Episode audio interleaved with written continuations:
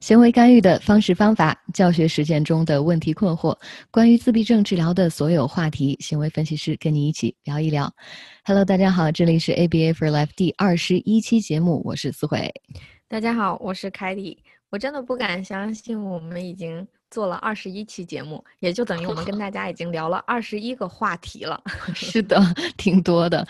呃，然后我们每次选话题的时候，其实有点头疼，因为我们想选大家最关注的话题，选来选去，可以说的话题实在是太多了，我不知道选哪个才好。是的，所以我们想，嗯，选择。一些出来，嗯，大家最有用的或者真的可以用到的一些话题，所以也请嗯听众朋友们帮帮我们，可以在我们任何一期的 节目底下留言，或者直接给我们留言也可以，就是告诉我们你想听哪些话题，或者哪些话题对你来说非常的重要。是的，是的。那这一次我们选择的是呃 ABA 当中这个任务分析这个话题，因为说实在的，应用的还挺广泛的。我们不管是在家里或者是在呃，学校上课的时候，嗯，处处可见。嗯，这一期呢，就想从首先任务分析是什么，然后它是基于 ABA 当中的什么原理，然后来说一说。然后呢，我们再聊聊这个任务分析可以怎么去设计，在家里怎么去应用，然后使用的过程当中有什么样的呃事情需要注意的地方。这是这期节目。是的，其实我觉得任务分析啊，它是一个非常实用的一个呃方法，因为它教教的都是一些实用的能力。是的，嗯，那我们先来说说呃任务分析这个是什么？任务分析它是把一个任务分成一系列的小的任务单元，那每个单元里呢，只需要做到一个简单的动作就可以了。那比如说刚才你提到实用的洗手啦。穿鞋啦，穿衣服啦，或者是呃，或者是叠衣服啊，都可以。对，呃，任务分析呢，它在我们嗯 ABA 中，其实它用到了一个行为连锁这个 chaining 的基本原理。刚刚你也说了，就像洗手啊、穿衣服、穿鞋这些东西，它里面其实有很多很小的一步一步的小任务。那我们用。行为连锁这种原理呢，把它们串在一起，那其实就是像这个字义所表达的连锁，就像链锁一样。呃，每个链锁呢，它的前半部分都是嗯连接着上一个链锁的后半部分，这样它一个连一个，一个连一个，才形成了一个链锁。是的，就是说上一步的完成是下一步的 SD。嗯，举个例子，比如说洗手吧，呃，你的这一步可能是打开水龙头，那这一步的完成也就标志着哦，标志着你现在要把手放到水龙头下面沾湿了，这是你下一个动作的开始的一个标志。嗯，呃，这是它的很大的一个特点。那我们说说，嗯，为什么我们要这样？我们为什么不教整个的这个任务？为什么要把它分开一步一步的教？那我举一个简单的例子，就好比我说看你怎么样，我们去钓鱼吧，然后你说我不会钓。对，等疫情过去了，我们一定要出去玩一下。然后，那我可能呃说，哎呀，不会教不会钓鱼的话，我教你嘛。那就是就是你看，就是钓鱼嘛，你就这样钓，然后鱼就上来了，你就这样这样。那我说了半天，我还是你还是不懂怎么去钓这个鱼，所以我可能会把这个。这个过程分解成好，第一步你得先找一个有鱼的池塘，然后到这个边儿上找出来你的鱼竿儿，然后呢找出来你的诱饵，然后搓成一个什么形状，我我也不知道具体的，我瞎编的，然后放到这个鱼竿上、鱼钩上，然后甩竿啊等等。那这时候我每一步详细的说完之后，你就说哦，那我就大概知道怎么做了。那如果你哪一步不会的话，我可不可以提示你？哦，没事儿，你看你不会搓这个饵，我教你，你就搓成这个样子，我可以。辅助你啊，或者是给你做示范，然后帮助你把中间不会的这一步完成，这样你就知道哦，钓鱼是就会了嘛，对不对？对，总而言之就是你在教我钓鱼，你把一个非常复杂的能力。嗯，非常复杂的技术，它嗯把它分解成一点一个一个一个的小任务，然后一步一步一步的去教我这样做。所以呢，我们用任务分析它的一个好处呢，就是我们把步骤都帮孩子分析清楚，让孩子知道每一步要干什么，每一步呢只干一点点，但是你串联起来就变成了一个大的技能。是的，所以非常容易学会它。那第二个好处呢，就是这样的呃分成非常详细的步骤呢，可以让老师或者家长去量化孩子在学习这个比较大的任务的时候的这个学习的进度，也帮助我们更精确的计算。哦，这一次孩子可以独立完成七步，哦，下一次他独立完成了八步，哦，他是有进步的，而不是我们可能。呃，可能感觉上，哦，你又会了一点或者不会一点，这个还是要把它放在量化好的、可测量的这个每一步具体的是的呃步骤上。是的，这点也非常重要，因为有时候我们说孩子为什么学不会洗手，到底哪个地方不会？所以如果有了这个量化的这个这些步骤呢，我们就可以清楚的知道，哦，他到底卡在哪一步了，是哪一步对他有有很大的困难。嗯，是的，那最后一点好处就是它可以保持整个这个任务的一致性，因为我们知道有的时候老师会做这个跟孩子做这个洗手的任务分析，那可能回家之后爸爸妈妈也跟孩子做这个洗手的任务分析，这个这个过程，那我们怎么能保证老师分解的这个步骤和家长分解的步骤是？一致的，这样的话，孩子会哎，非感觉非常好，容易去泛化这个技能，而不是呃，老师给我分解了十步，妈妈给我分解了三步，我在家里可能做不出来，然后也不知道问题在哪儿，所以这也是它的一个好处，保持一致性，让孩子更容易泛化。那刚刚我们帮大家分析了一下哈，这个任务分析它的概念，还有它的好处。那现在我们就跟大家讲一讲，我们应该在家里怎么用任务分析，该从哪儿下手呢？那我们刚刚说，任务分析它一般都是针对一些实用性的一些大的能力，就是大的能力，就是可以分解成很多很多步骤的能力。所以我们首先要找到一个任务，比如说有什么呢？啊，洗脸、刷牙、洗手。穿鞋子等等等等这些一步完成不了的这些实用的呃任务，那嗯，首先我们在建立这个任务分析步骤的时候，呃，爸爸妈妈可以尝试一下自己去做一做这个任务，自己刷刷牙试试，自己啊 洗洗手试试。其实有的时候我们知道怎么怎么样去做，但是让你写一个任务分析的时候，你往往会觉得，哎，呃，我到底。哎，我刷牙的时候是先挤牙膏呢，还是先打开水龙头呢？有些的时候真的会搞混，所以我们不仅要先写出来，还而且要自己去试一试，看看你写的这个步骤符不符合嗯孩子的习惯，符不符合这个最方便的，或者是呃有没有一些多余的步骤？嗯，是的，嗯。那接下来呢？我觉得可以检查一下自己，呃。做好的这些分解的步骤啊，因为你已经好到这步，你已经找到了一个任务了，分解好五步或者七步了。那最后一步，我们就想让你自己试一试嘛，就是呃，按着你设计好的这个步骤，一步一步再检查一下，看看有查漏补缺，看看自己按照顺序做完能不能顺利的完成啊，或者是多了少了，看有没有忘其中的一步，检查一下，保证呃没有错误。那这三点呢，就是如何设计一个呃任务分析。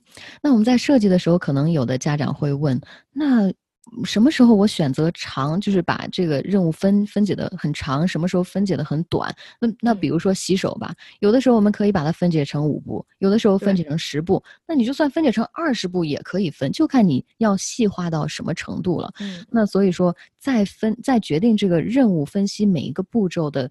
多或者少的这个上面呢，我想，呃，大家可以想根据这个任务的难度，呃，来决定。那比如说一个很大的一个任务，我们肯定理所应当就稍微长一点。嗯，可能相对简单快速的任务，我们就没有必要分解的那么细了。这是第一个呃层面上，根据这个任务的难度。那第二个呢，我们也想根据孩子的技能来划分这个步骤的详细程度。嗯，就拿比如说我之前给我的一个个案做了一个。呃，准备书包上学去的这么一个任务分析，那他的呃准备书包是他其中的这个任务分析当中的一步啊。那可能另外的一个孩子年纪比较小的孩子，我可能就会把这一步再拆解成三四步，可能就有拿铅笔盒，把书拿上，把笔记本拿上，呃，拿上你的水瓶等等的。但是这个孩子呢，呃，理解能力非常好，也非常熟练了，所以我们就。不不分的那么细了，就直接说成一步准备书包就可以了。所以这是两个你来决定任务长短的这个维度啊。第一个是任务的大小，第二个是根据孩子的能力来划分。是的，但是在其实，在我的实操过程中呢，总而言之，我的这个嗯呃遵循的守则就是千万不要把任务分析到过长，比如说洗个手不用二十多步，是十来步就已经极限了，对不对？是的，是的。所以如果有时候一个小任务，嗯。哎，我也见过有老师把它分的特别特别详细。我们要审视一下，我们有没有必要去分的特别特别详细？有没有一些技能是可以合并的？这样我们就不用教二十多步教给这个学生。嗯，是的。那刚刚我们说到了怎么在家里设计一个任务分析，并且呃说完了决定这个任务分析长短的这么两个决定的因素啊。那接下来我们可以说一说，在任务分析执行的过程当中，如果孩子做不出来其中的某一步或者某几步动作，我们作为老师和家长可以怎么去提示和辅助呢？嗯，对，啊，其实，在任务分析当中，我们可以选择的辅助方式很有很多，嗯，但是。你一定要认真的选择，就是一定要思考、思考再思考之后再去选择你的辅助方式。那我们一会儿跟大家解释为什么。那我们先说吧，我们可以在任务分析中用什么样的方式？就是说常用的，或者是有一些老师用的，比如说我们用肢体辅助，这是最常用的。嗯，比如说特别是洗手呀、刷牙呀，我们不用说话，直接。直直接帮学生推推学生的手，或者是帮学生手手在手上这样辅助。嗯，除了肢体呢，我们还用手势辅助。那除了这个，我们还要还会经常用一些图片的罗列或者文字的罗列，做成视觉计划或者视觉提示的这种感觉。嗯，是的。嗯，那我要说的最后一个辅助，也就是我们需要小心的地方呢，就是用语言辅助。是的，因为呃，说实在的，语言辅助有一个很危险的地方。嗯，刚刚凯迪你也说到了，我们这个任务分析当中，每一步任务的完成是下一次是下一步任务的这个 SD 是下一个任务的标志开始。那么，如果你加了一个语言在里面，那想象一下，如果这个孩子第一步把这个水龙头打开了，然后自己没有。把手主动放在下面沾湿手，那这个时候你如果用语言去提示他，你说：“哎，你怎么不去洗手啊？要把手放在下面啊，开始洗啊。”哦，孩子听了你的话才做出来这第二步，也就是你加入了一个多余的这么一步，孩子去洗手的这个动作呢，就他的 SD 就变成了你的你说的话，而不是上一步任务的完成，所以在退出的时候就比较麻烦，因为。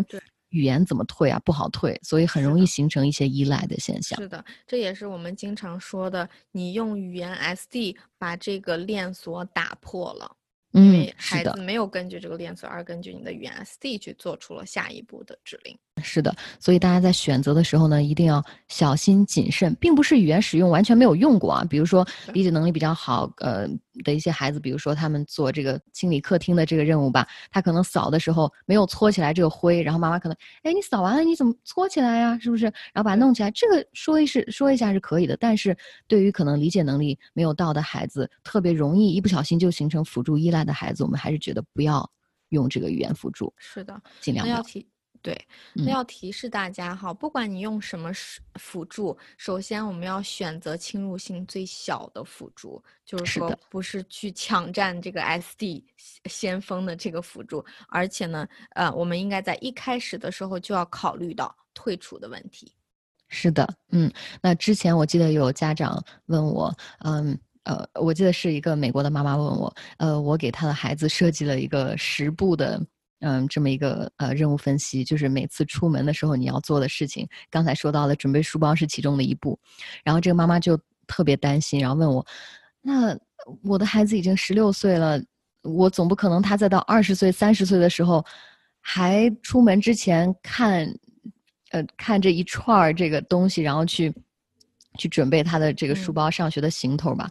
然后我就跟妈妈。爸爸妈妈说：“我说，其实我们有的时候在生活当中，我们用的也很多。你就像我出门如果特别容易忘东西的话，我可能会在门上写上钥匙、钱包、手机什么 这些东西。我觉得是很自然的。那并不是我们一定要完全的退出。那包括现在小学、中学的这个呃厕所里面、洗手间里面。”孩子的这个镜子旁边也会列举，就是简单的四五步，怎么样洗手更干净呢？可能比如说搓搓够三十秒，然后呃擦干怎么样？我觉得依然有这样的任务分析形式在日常的生活当中存在着，所以我们不要说一定要完全的退出它，我觉得那也是不自然的。那话说回来，这个十六岁的个案，我当时的处理方法就是。你可能现在有十步，但是未来我们能不能把比较相似的，或者是能一起完成的其中的一步或者两步合并起来，然后让它形成一大步？就比如说刚才这个书包整理书包，可能是带铅笔盒、橡皮，那我们能不能整理成一步？呃，在你熟练之后呢，合并的越来越短，可能最后你就两步带书包，带呃。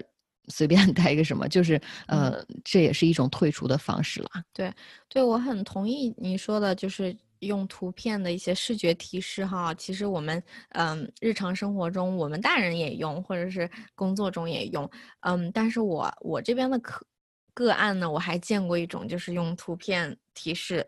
不太好的，呃，一些例子，就是说，这孩子，我发现他开始对这个视觉的提示表一些，嗯，图片呀，好玩的图片，不管是卡通还是实物的，他开始进行自我刺激，就是完全没有办法去，嗯，往下他他不理解，对他不理解这个图片是哦，指导我，提示我去下一步做什么的，他觉得哦，这个好好玩哦。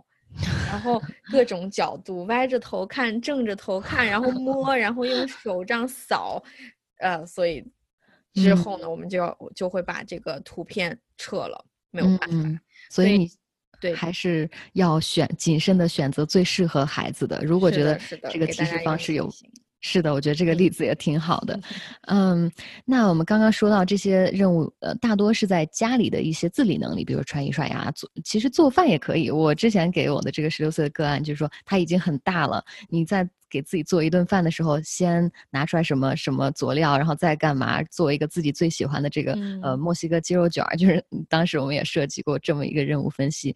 那除了在家里这些 TA 呢？在别的环境当中也可以的，比如说逛超市买东西时候付款，这个也可以。就是说，逛完超市第一步，你把这些东西放到这个这个收款的这个这个平台上面。嗯。第二步可能等他扫完码，第三步可能是给钱或者是卡，就是也可以啦。逛超市付款买东西，还有就是过马路，这个我也真的有用到过。比如说，停住。